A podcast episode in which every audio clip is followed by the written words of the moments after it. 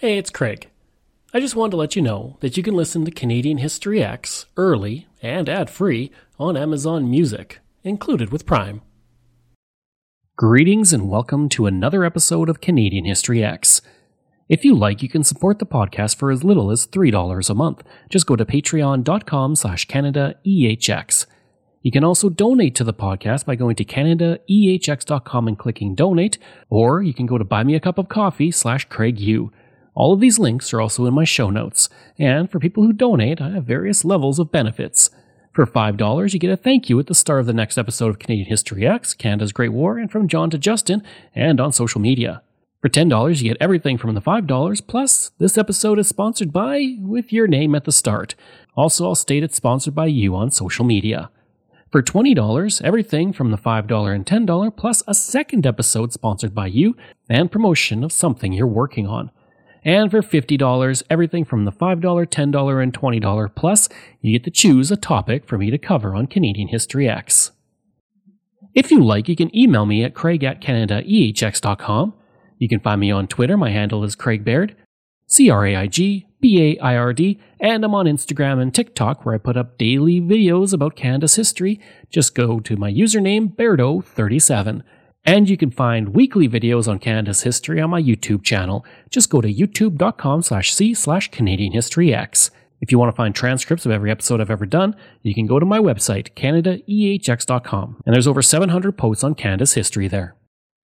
Now, this episode, I'm looking at Joan Bamford Fletcher, and unfortunately, I hope to find a lot more about her, but after 1951, there's very little, and there's not even much when she dies. So I tried to get as much as I could. Unfortunately, it's a shorter episode than what I like, but it's interesting, and she has a great story, so let's dive in.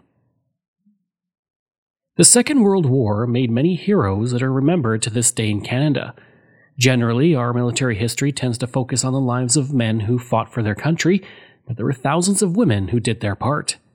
Today, I'm looking at one of those women, Joan Bamford Fletcher. Fletcher was born in Regina on July 12, 1909, to British immigrants who owned a successful cotton business. As a child, she would be sent to England to boarding school and would attend further schooling in Belgium and France. Comfortable around horses, when she was on the family ranch, she could often be found training horses. As an adult, she returned to Regina and began working at the office of the Prairie Farm Rehabilitation Administration while helping her father raise horses. When she was 30, the Second World War broke out, and Fletcher began working as a driver for the Canadian Red Cross. She would also study motor mechanics at the Saskatchewan Auxiliary Territorial Service. In 1941, Fletcher, using her own funds, traveled to Britain, and it was there she would join the First Aid Nursing Yeomanry. She'd be stationed in Scotland, driving cars and ambulances for the exiled Polish army. By the spring of 1945, the war was drawing to a close, and Fletcher would be reassigned to Southeast Asia. Arriving in Calcutta in April 1945, she then took a hospital ship across the Bay of Bengal and sailed towards Singapore. Due to the fact the ship had to go slowly through waters filled with mines, she would not reach Singapore until September 2nd, after the Pacific War was finished. During the war, 130,000 civilians, mostly Dutch, had been imprisoned by the Japanese. Many died from malnutrition and disease, and those who survived were weak for months and years at the camp.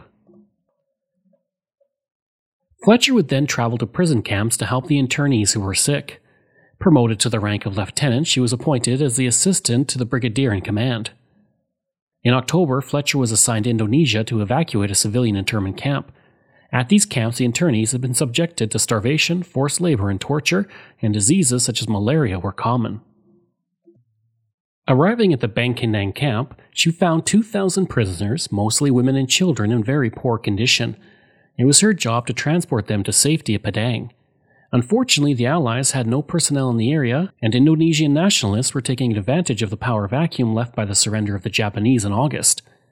On August 17th, Indonesia declared independence, and rebel groups were common throughout the country, where they took many Dutch prisoners. Fletcher would approach the commanders of the Japanese 25th Army and persuade them to provide her with 15 trucks, 40 armed soldiers, and an interpreter. Salvaging broken down trucks she helped repair, she increased her convoy size to 25 trucks. Fletcher would say, quote, It shook the Japanese a bit to find themselves under the command of a woman. Things got off to a rough start when the ferry that would need to be used at the start of the journey had no engine. To fix this, a long cable was stretched across the river and a young man would pull the ferry along the current towards the shore. The journey from the camp to Padang was not an easy one. It was 450 kilometers through the jungle, across mountains, and with only 25 trucks, she could only move a small number of internees at one time, and each trip would take 20 hours to do. Fletcher would monitor each convoy going back and forth to deal with barricades, bridges that had been sabotaged, and road conditions that were hazardous to say the least.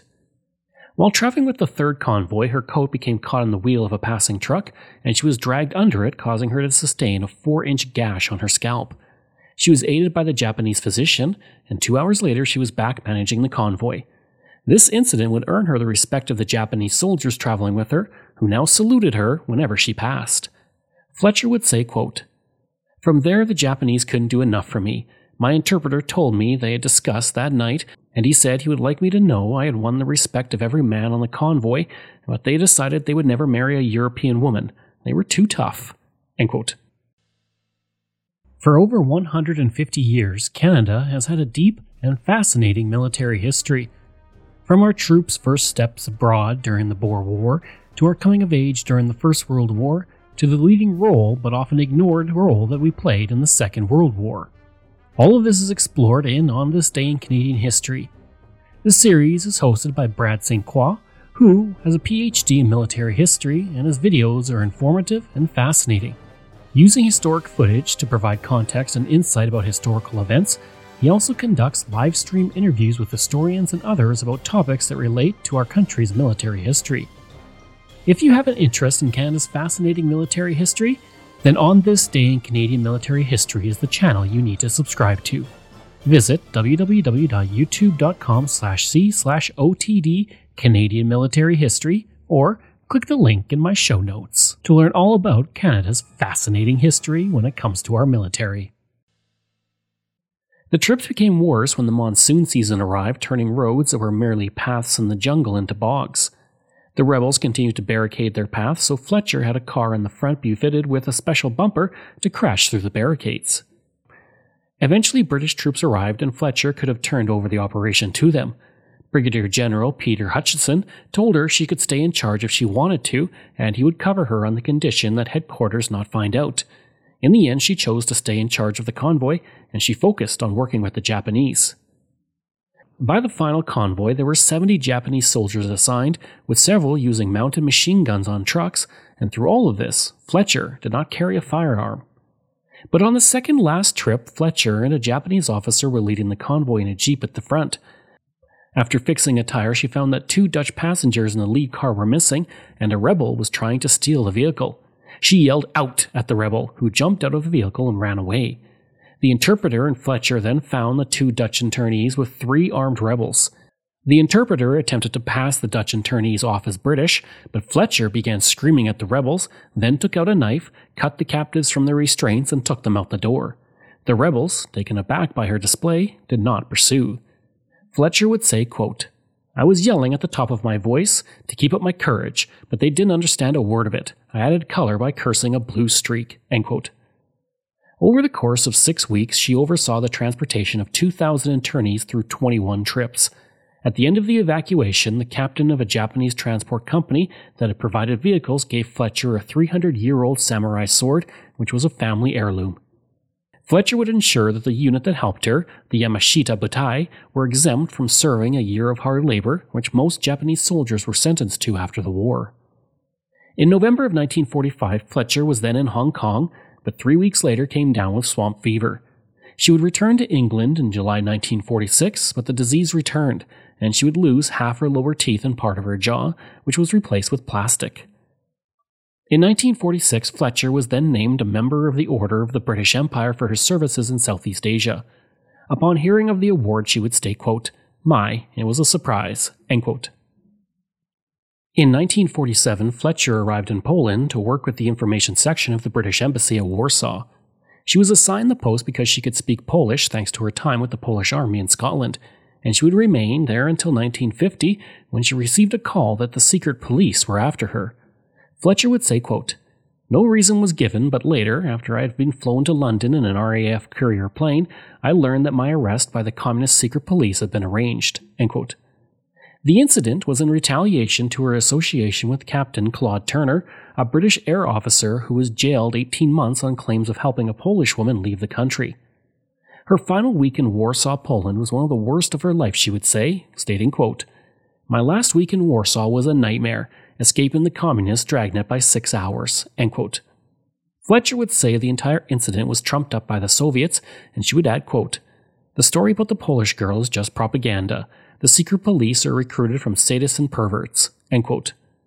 In truth, she would say she was targeted for helping three Britons involved in a dispute with Polish authorities. She burned her address book and left the country on a Royal Air Force plane. She would say, quote, I went through the customs with a nightdress, a toothbrush, and six aspirins I had swallowed to hold my stomach down. I was a nervous wreck. I didn't carry anything that would give them an excuse to hold me. I'm looking freedom in the face now for the first time in months, and I'm not going back. I'm glad to be going home to get as far away as I can from communism. Polish authorities would state that they had no intention of arresting her, and their statement would state, quote, The Polish authorities, however, had absolutely no intention of arresting Miss Fletcher. Court proceedings recently took place in Warsaw concerning a Mr. Claude Turner, who declared he had maintained a direct contact with Miss Fletcher in this respect. After leaving Poland, Fletcher came back to Canada and settled in Vancouver she would keep in touch for the rest of her life with her Japanese interpreter, Art Miyazawa. She would pass away on April 30th, 1979. After her death, Miyazawa wrote to Fletcher's sister and stated regarding a veterans reunion Fletcher had attended, quote, Virtually every veteran present recalled the tough but fair minded woman lieutenant who amazed our troops with her consummate knowledge and expertise in handling the assignment at hand. The Yamashita Butai's honor roll of deceased veterans also includes the name of Fletcher. The swords she received, along with her war medals, are now on display at the Canadian War Museum. Unfortunately, Fletcher's name would mostly fall through the cracks of history until the 21st century. In 1998, a five part television series was created to focus on women who served for Canada during the war. Independent Moving Pictures had to resort to putting a letter to the editor in a newspaper just to find relatives of Fletcher. I hope you enjoyed that episode and my look at Joan Bamford Fletcher. Next week, we're looking at Canada and the death penalty. If you like, you can email me at craig at canadaehx.com. You can find me on Twitter. My handle is Craig Baird, C R A I G B A I R D, and I'm on Instagram at Bairdo37.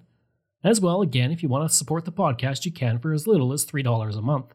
Just go to patreon.com slash CanadaEHX. And you can donate to the podcast by going to Canada ehx.com and clicking donate. I'd also like to thank all of my wonderful patrons, and I apologize if I get any names incorrect.